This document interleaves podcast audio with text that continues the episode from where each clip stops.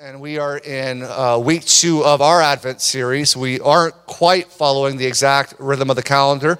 Uh, our Colossians series went one week longer, but we are following the four major themes of Advent.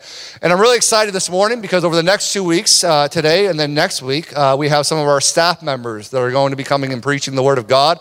This is uh, such a privilege to have a team that is uh, well-trained and well-studied and, and well-ready to preach the Word of God in a great way. It's great for me to get a break every once in a while. It's great for the congregation to have a break from Pastor Tim every once in a while. And the church said, oh, you thought I had to think about that. You have to think about it. So we do welcome my good friend, my, my good buddy. I, I love this guy so much, Pastor Steve. I said in the first service, he is our Swiss Army knife here at G T. Uh, what does Steve do? What does Steve not do? Steve does everything, anything that he can do to serve the body of Christ. So welcome Pastor Steve as he comes and brings the word here today. Thanks, Pastor Tim. Well, I do want to say just before I start, uh, you know, Bible does say to give honor where honor is due, and I do I honor Pastor Tim, uh, and I just echo his words. We've become fast friends, and excited about the seasons of life that God brings, and excited about the season that God has here at G T. We're truly living in exciting days, and so I honor you as my pastor, my friend, and thank you for the journey. You appreciating Pastor Tim?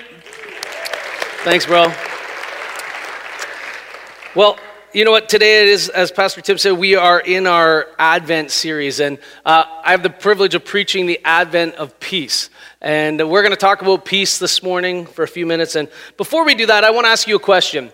Uh, I want to ask you a question. Have you ever had an idea about something that you thought was a good idea, right, and then only to learn that maybe it wasn't such a great idea?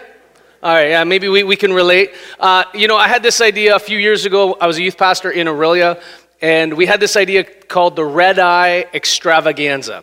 Uh, and we were going to take students from Orillia down to Sandusky, Ohio uh, on a bus trip and go to Cedar Point. Anyone ever been to Cedar Point? Yeah, it's the theme park. It's awesome. And so we were going to leave at three in the morning, take the bus, get there by ten, uh, ride the rides from ten a.m. to ten p.m., and then take the bus back home and be back by five a.m. the next day. Yeah, sounded like an incredible trip. It sounded like an incredible trip. So we got on the bus, we were heading down, and uh, we were getting across the border, and we thought we were making good time. Our driver was an incredible guy, but he was not a great driver. Uh, you know what, he uh, just wasn't really good with directions, and he had one of the old school tom-toms. Anyone have one of those? Right? And it was on the dash, and whenever you were making a wrong turn or going the wrong way, it would say, recalculating. recalculating. And it continually said recalculating, and we kind of took all these wrong turns, and it ended up making us late. We got there a couple hours late to the park. It was raining. Uh, our kids were tired and grumpy, and I was starting to ask myself, why did I do this? Why did I think this was a good idea? We rode the rides for a few hours, rained on and off. Uh, by eight o'clock, everyone's waterlogged and tired and ready to go home. So I called our bus driver, and I was calling and calling and calling. I could not reach him. He was at a hotel because he drove through the night, so we were giving him some time to rest so he could drive the next night home for us, and trying to get him, couldn't get him, and so finally I called the dispatch from Orillia, and they were able to track him down. Uh, he had just fallen asleep at seven o'clock. He was supposed to be sleeping all day. He only fell asleep at seven, and by eight o'clock we were needing to pick us up because we were done, and uh, he apologized profusely. He shows up. And he's all frazzled and apologetic, and he gets there and he says, hey, Pastor, I'm so sorry, uh, I, I couldn't sleep, I was trying to, having a tough time sleeping, so I finally got to sleep, and, uh, you know, I didn't have a chance to fill up the bus with gas before I picked you guys up, so we got to go refuel. And so we're already tired and waterlogged, and everyone's just ready to go home, and if you've filled up a bus before, you realize that that's not like a five-minute process, right? They have big gas tanks, and so sure, we go to the gas station, we fill up, and it takes a long time, and everyone's agitated. Uh, and then I notice as he goes in to pay, he's at the counter, and, you know, paying for your transaction is usually pretty painless, right? You just, you, you know, you pay, and you're out and minutes later. Well, he's there, and then he's pacing, and then he's scratching his head, and then he picks up the telephone, and now I know, Houston, we have a problem, right? His credit card's not working. He can't pay for the gas. I want to get home, so I go in. We help. We get the we get the gas paid for. We go, and we're on our way. We c- cross the border. How many know when you cross the border, anytime you've traveled anywhere and you get home, there's no place like home? right? It just, ah, it just feels so good. I know this day, I'm ready to be home. I'm ready to rest. Um, as we sat down, I sat down after we did the customs, we're going through, uh, and you know the feeling that you get when you're just like, ah, something just doesn't feel right? You know, I, I I look up, and instead of taking the turn to go four oh one west after we came over the bridge in Windsor, somehow our driver found a way to go back into the U S We just came through the U S, and I'm like, what are we doing? And he goes, I'm so sorry, I'm so sorry. And at customs, we had to go through the toll again and customs again. And the, the officer says, why are you doing this? He goes, oh, we got turned around. And and I said quickly, no, no, no, we didn't get turned around. It's not like they didn't want us, but we took a wrong turn. And uh, and so anyways, we, we got home. But it was just an event that I thought sounded good, but it ended up being, uh, instead of a red-eye extravaganza, it was a red-eye nightmare. And I wonder if you can relate this morning to something that you thought was a good idea that turned out to be not such a good idea. In fact, something that robbed you of your peace. And all I have to say is the one word COVID, and I think we can all relate that that has rattled a little bit. It's disrupted the peace that we have in our lives, you know, from school to home to work, the different environments that you can think of, it has really disrupted peace. It's disrupted relationships and friendships, and it's caused much stress in each of us, and we all can relate to having our peace disrupted. And today we're going to talk for a few minutes about the advent of peace.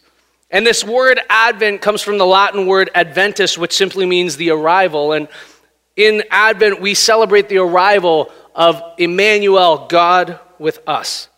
During Advent, we have these three themes of, of celebration and anticipation and participation. See, we celebrate the fact and we remember that Jesus did arrive. He lived, he walked, as we sang, he, he died for us, and he paid the ultimate price, and we celebrate his arrival. But then we also anticipate, because the Prince of Peace came, and he is coming again. One day there will be a second Advent where Jesus will return, and so we celebrate and we anticipate his soon coming return. At Advent, we give a voice to kingdom come prayers, looking expectantly for the return of Jesus. And then lastly, in Advent, we participate, and we're invited to participate in Advent. And Jesus said in Revelation three twenty, behold, I stand at the door and I knock. If anyone hears my voice and opens the door, I will come in and eat with him and he with me. And see, encountering God is not just something that can happen at Christmas time or through this season, but Jesus says, if you will open the door, I want to have a relationship with you, and I want to participate with you on a day-to-day basis. And he's asking, will you open the door? Last week, Pastor Tim did a great job introducing our first theme of Advent, the Advent of hope. We have hope because of what Jesus has done. Hope lives, and hope continues to be available for those of us who are in Christ Jesus. And if you're thankful for that, can I hear an amen this morning? This morning, our, our weekly verse is found in Isaiah nine, verse six. And it's a bunch of names that, that the Messiah will be known as. For a child shall be born to us.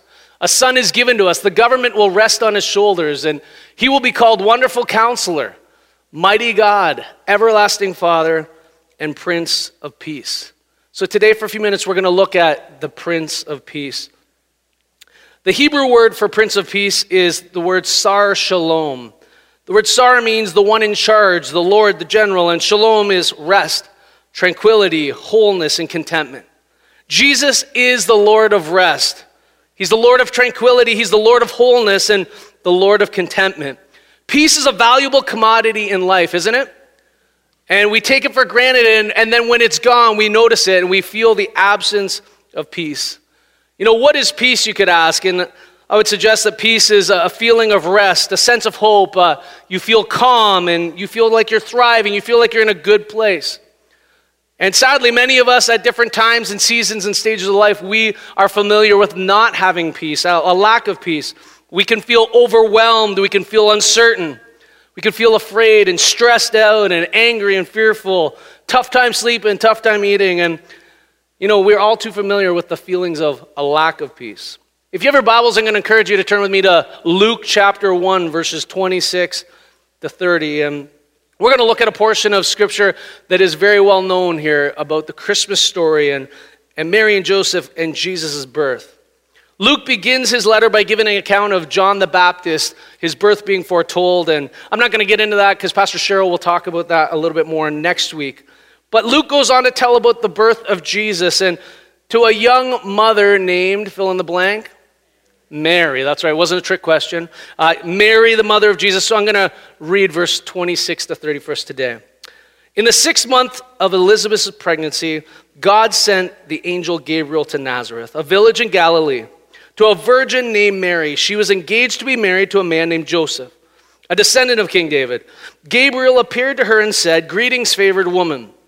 The Lord is with you." Confused and disturbed, Mary tried to think what the angel could mean. "Don't be afraid, Mary," the angel told her, "for you have found favor with God." So for many of us, this is a well-known portion of Scripture, and whether you've read the Bible and, and celebrated many Christmases and been in the faith and known about Jesus' birth, or maybe you've just kind of learning about it, you've heard of Mary and Joseph, you've seen a Christmas play, a nativ- a nativity scene, and you're familiar with Mary and, and her part in this story. But a portion of this passage really jumped out to me this week that I haven't looked at closely before, but verse twenty-nine jumped out to me, and Mary was confused and disturbed by the news that she'd just been given from this angel. And never before in history had something like this happened. It wasn't exactly what Mary had planned. Can you relate to Mary this morning, the feeling of things not going as planned? Things happening, and that is COVID, and that is unexpected things, things that we don't plan for, that we don't anticipate, but they happen in our lives. Leave you wondering, wow, I, d- I didn't see that coming. And I want to state this morning that sometimes God's interruptions seem inconvenient. Sometimes they seem inconvenient. Imagine Mary, ages thirteen to fifteen years of old, and she's engaged to be married to Joseph. And now something interesting to note that in Jewish practice, girls would usually be engaged at approximately that age, thirteen to fifteen, and, um, and they'd be married after a year of a betrothal period. And betrothal was arranged by the parents, and was a binding legal arrangement, much more binding than it is, you know, our engagement here in this era. Only divorce or death could sever the contract, and the engaged couple could be referred to as husband and wife. If her betrothed husband had died, then she would be considered a widow. And during the engagement period, the couple did not live together. They did not have marital relations. And, and during this year of betrothal, the wife would prove her faithfulness, and the husband would go and prepare a home for them. When the year was up, uh, they would have a seven-day celebration and wedding feast, and then they would be married. You see, this angelic interruption was not a part of Mary's plan. I'm pretty sure of that. One commentary noted that Mary was greatly agitated. The verb that's used in the Greek is the word tarasso, and, and it's referenced a little bit ahead there with Zachariah in the few verses where Zachariah and the angel comes and tells Zachariah that he's going to have a son, and Zachariah had this outward fear of the angel and, and the report, but, but the verb that's used here is diatarasso for Mary, and it, it's a more intense form of this word of, of being greatly agitated and, and upset. You see, Zacharias, he was, he was, he was in turmoil over seeing an angel, but But Mary, she was gripped with fear because of what the angel said, and it was a fear that she had within her. Mary's engaged to be married here, and she didn't do anything wrong. In fact, she was considered favored by God. And now Joseph, her husband, is probably going to consider divorcing her, and, and Mary could have said, "Hey, God, like, I said yes to you, and I was following you with my heart and serving and obeying you, and I found favor with you." But now the tension that this is going to create and the, the animosity with family and friends and what people are going to think, this isn't what I had planned. How many can relate to things not going as planned? You know, maybe you planned a getaway this year or last year and and plans were interrupted and, and you realize it proved to be difficult to get together with family and friends or or go out for a meal at a restaurant, or maybe your kids and you, you didn't realize that you were going to have to be doing homeschool and kids were learning more at home than they were in person, and all these challenges that we face. Maybe you thought it, you'd be further somewhere different in your career at this point. Maybe you thought you'd be married by now, or maybe you thought you'd have children by now, or or whatever it is, that things that didn't quite happen as you had expected. Mary could have said, "This isn't what I wanted. This isn't what I planned for. God, I don't understand." God's interruptions may seem inconvenient at times, but can I say this morning, but what we call an interruption, God wants to call an invitation. See, God invites us to partner with his purposes. God invites us, and what seems like an interruption becomes opportunity. And you look at the interruptions in Scripture time and time again. Moses in the burning bush seems like an interruption, and, and God comes, and there's invitation, and Jonah in the whale, and Saul on the Damascus road. All kinds of things that seem like interruptions, but really become an invitation. Verse thirty, the angel says, "Don't be afraid, Mary," the angel told her, "for you have found favor with God." How many want that to be said of you? You found favor with God. May it be said of us that, that we found favor with him. Second observation is this, is that God's purposes are often different than our plans. Verse thirty-one, it tells us that you will conceive and give birth to a son. You will name him Jesus. He will be very great and will be called the Son of the Most High. The Lord God will give him the throne of his ancestor David, and he will reign over Israel forever. His kingdom will never end. Imagine Mary saying, wow, this is incredible news, and she's she's in turmoil, she's confused, she's disturbed, she's a wow, I'm going to give birth to the Son of God. This is amazing, and yet the tension of, wow, what are people going to think? What is going to happen? How is this going to unfold? Friends, can I encourage us today to continue to trust God when you don't see what the next step is? As Pastor Tim read, Hebrews twelve two, fix your eyes on Jesus, who's the author and the finisher and perfecter of our faith. When we don't understand, when we don't know, we can look to the one who knows. And his name is Jesus, and he's called the Prince of Peace. Verse thirty-four says, Mary asked the angel, how can this happen? I'm a virgin. This is not just impossible, but it's hard to even fathom. It's hard to think about the possibility. Can you relate to that questioning today? You know, how can this happen? How can this be? Situations in life that don't seem to add up, that don't make sense. Trials and challenges and health crisis and, and relational crisis and, and things that we just don't know. God, how in the world is this going to get fixed? How can something change out of this? Verse thirty-five, the angel replied, the Holy Spirit will come upon you, and the power of the Most High will overshadow you. So the baby to be born will be holy, and he will be called the Son of God. For nothing is impossible with God. Can I get you to say that with me? For nothing is impossible with God. Say that again. For nothing is impossible with God. Can I ask you a question this morning?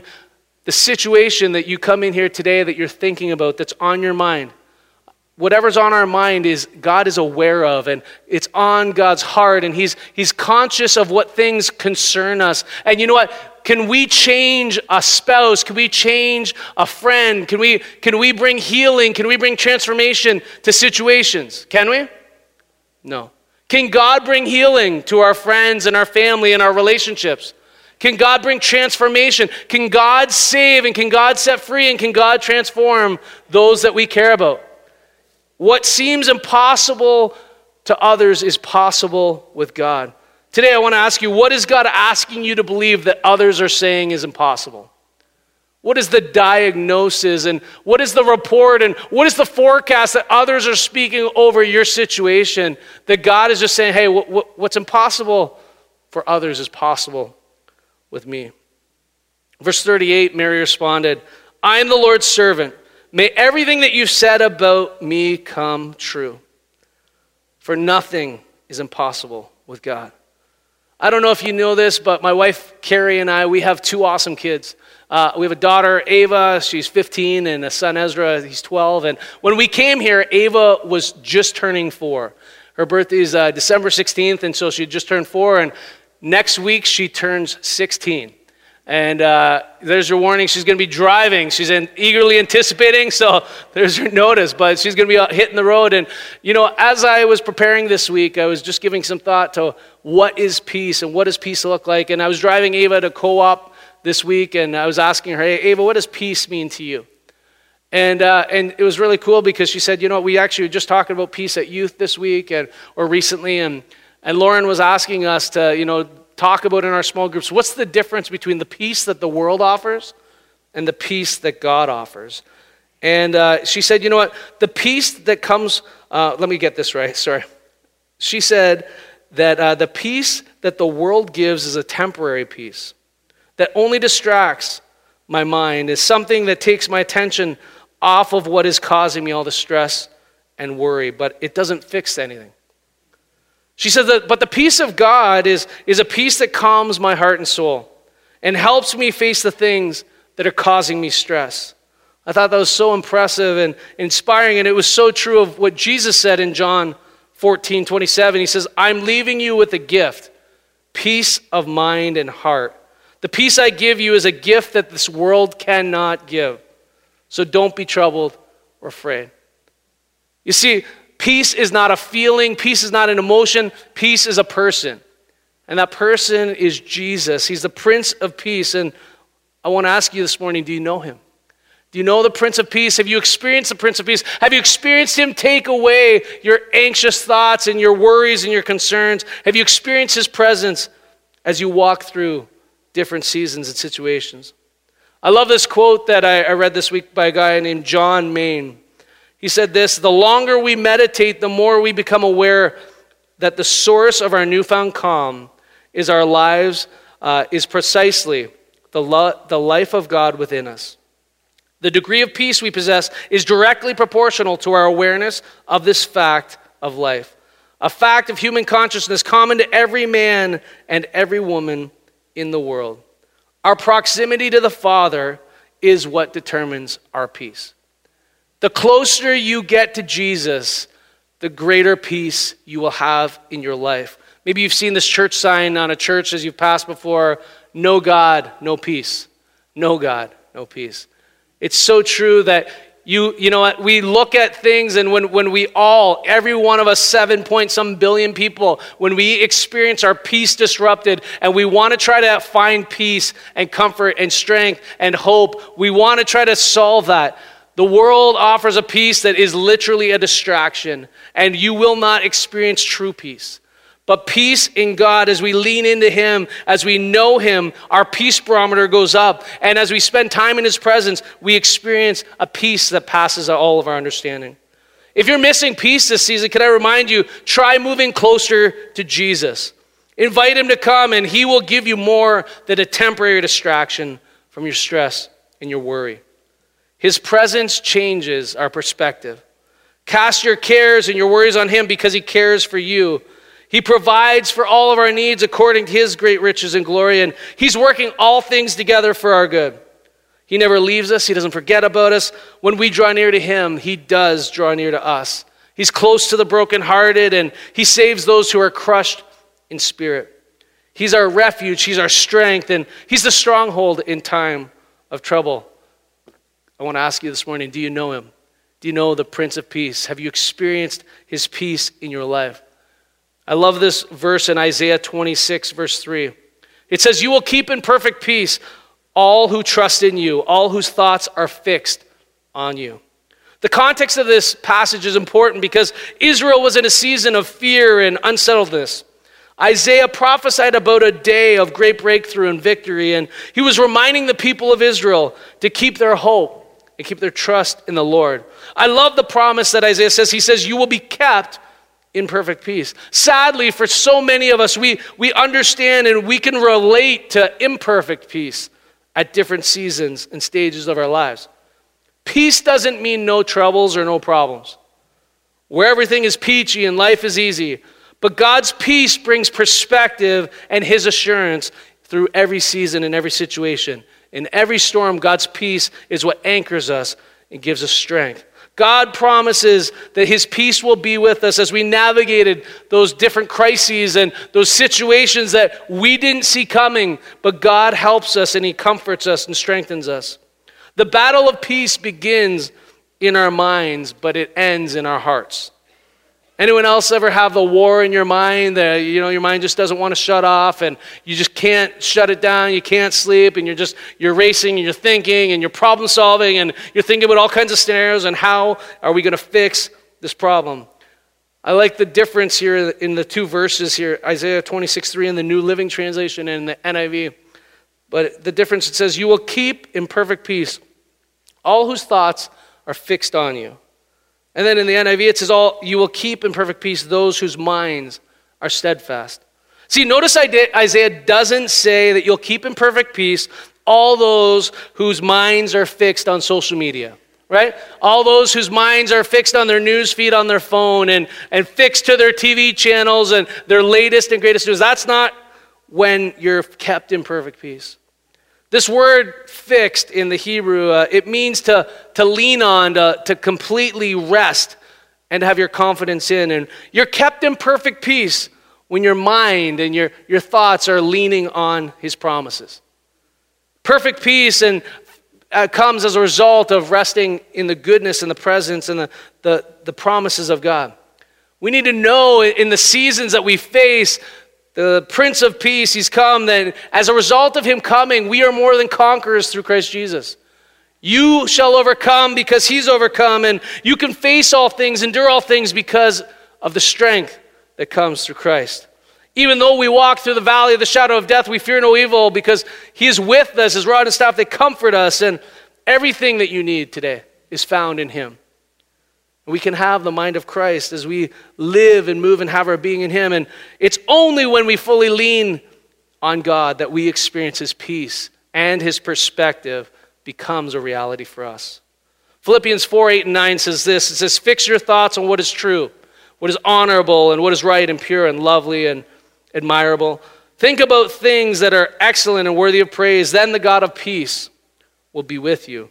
See, when we fix our thoughts on these things, then God's peace is with us. Some of us are fixing our thoughts on other things and the wrong things, and but we expect different results. The importance is that as we fix our thoughts on him and his, who he is and on his promises, it changes our perspective. You know, I, I had a situation a few years ago uh, that happened to me that, that created a little, it was a peace disruptor. Uh, it was probably ten years ago. I was going to an event and I had to rent a big truck and had all this equipment from the sports equipment from the church, and we were doing the event, and we came back, and uh, it was a Sunday afternoon, and I was unloading stuff. I was tired, and I just had to drop something off in my office, and as I was driving the truck from the back, it came out front, and um, I'm used to driving small cars, and uh, I was driving a big U-Haul truck, and uh, I went under the carport, and uh, I kind of hit the carport, and uh it disrupted my peace. Uh, it like rocked me. I got out of the van and I saw the dent there and I saw the truck and I was like, oh man, this is not what I wanted. Uh, and I remember just feeling the sense of just upset and, and worry and how is this gonna get fixed and what are what's the board gonna say? What's my boss gonna say? What's my wife gonna say? Uh, you know, I'm like, who's gonna pay for this? Like, what's gonna happen? And I just remember the stress and the worry. It wasn't long into that process that I just, God reminded me just gently of his promise in Philippians four, six, and seven. It just says, don't worry about anything. Instead, pray about everything. Tell God what you need and thank him for all that he's done. Then you will experience God's peace, which exceeds anything that we can understand. His peace will guard your heart and mind as you live in Christ Jesus.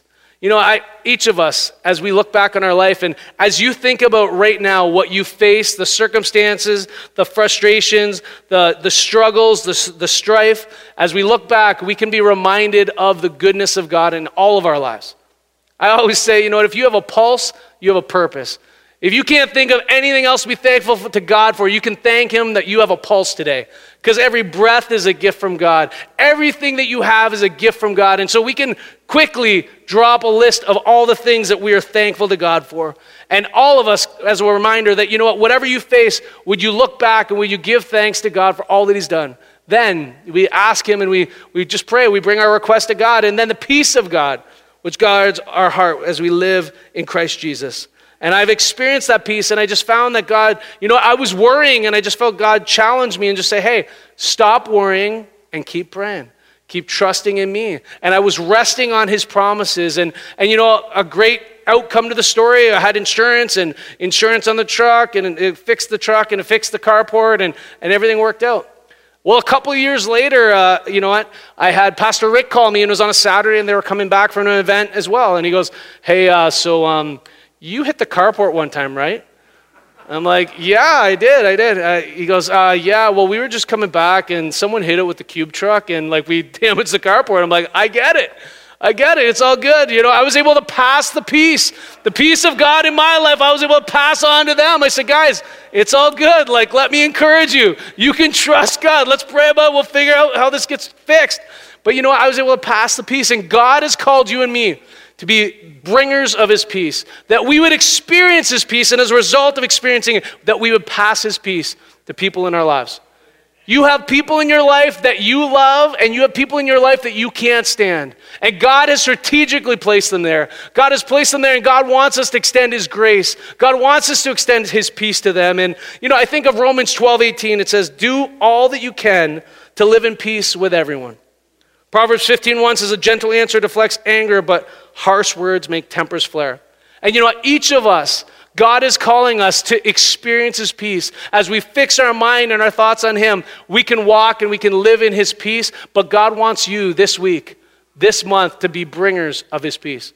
Who does God have in your life that he's saying, hey, I want you to extend peace to today? What's the relationship? What's the strife? What's the challenge? What's the adversity in that you're walking in, you're living in? And I think each and every one of us today have people in our lives that we can have strife, and there's just, there's a, there's a tension. And God's saying, I want you to bring my peace.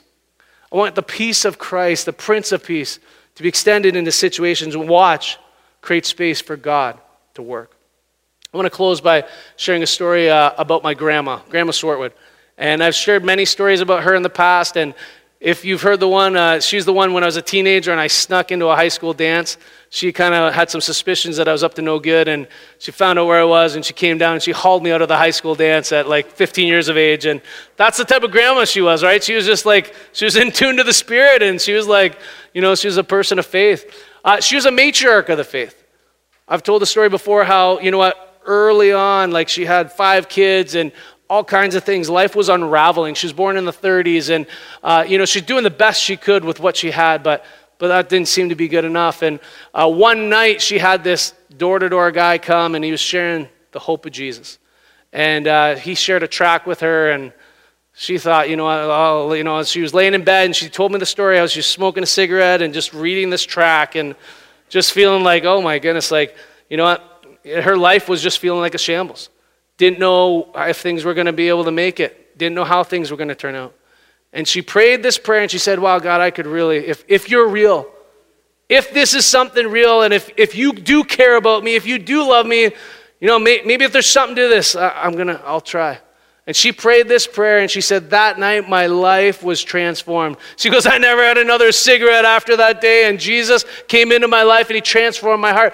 She was the first one. First generation follower of Jesus in the Swartwood side, and you know, and and I am now the third generation, a, a, a beneficiary, a benefactor of the goodness and the blessing and, and the hope of Jesus, what Jesus did in her, and my children and, and their children. We're praying that the advent of peace, that as the Prince of Peace came, and we anticipate his soon coming return, but we want to continue to pray, we want to continue to believe that from generation to generation, we will declare the goodness of our God, that we have seen and that we have testified to his faithfulness and his mercy. And that was what Grandma just continued to do. And you know, Grandma was ninety years old, and she went to be with Jesus December the fifteenth, twenty twenty. So this coming week, we're going to celebrate her one-year heavenly anniversary. And I'm so thankful for her investment in my life, just the way that she taught me and she modeled what it meant to follow Jesus and to love him and to trust him. And there's been times throughout this year that I've just like, oh man, I wish I could see Grandma. I wish I could just talk with her and hear her laugh and all those things that she'd say. And And I just, a few months ago, I had my aunt, she emailed me this clip, and it's an audio file of my grandma. And uh, it was just a few months before she passed, and she was at this conference at their church. And uh, she was asked to pray uh, at the end of the, some session they were in. And, and so as I was listening to it, I was just encouraged and refreshed. And as I was preparing this week, I thought, you know what? Why, why I felt God just inviting me and encouraging me to share this with you. I allow my grandmother for a year and a half ago, just praying blessing and hope and the peace of Christ, that you be blessed by her. She's now absent from the body, means she's in the presence of God. And precious in the eyes of the Lord is the death of one of his saints, and she is forever in eternity with her Lord and Savior. And I anticipate the day that I will be there too. And that not only me, but my children and their children and their children until his return. And so I'm going to play this clip. I pray that it would bless you in this moment.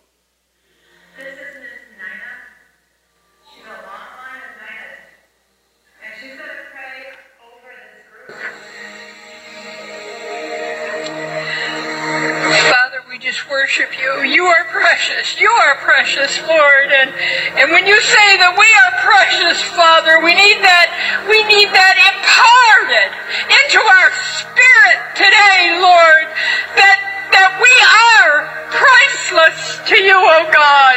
We just commit this to you and and, and thank you for your word today, Father. Thank you for your anointing. Thank you, Father, for, for the unction of the Holy Spirit. Oh God, just plant it deep within us today. I need it planted in me, Lord. And, and I know that there are probably others that need that because I can condemn myself. You tell us that that That, that there is no condemnation in you.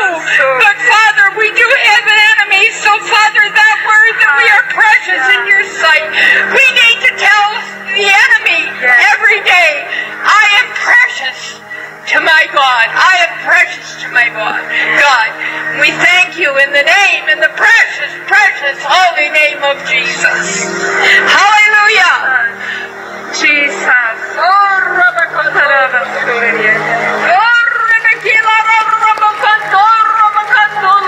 just with your heads bowed and your eyes closed as Grandma prayed, you're precious in the eyes of the Lord.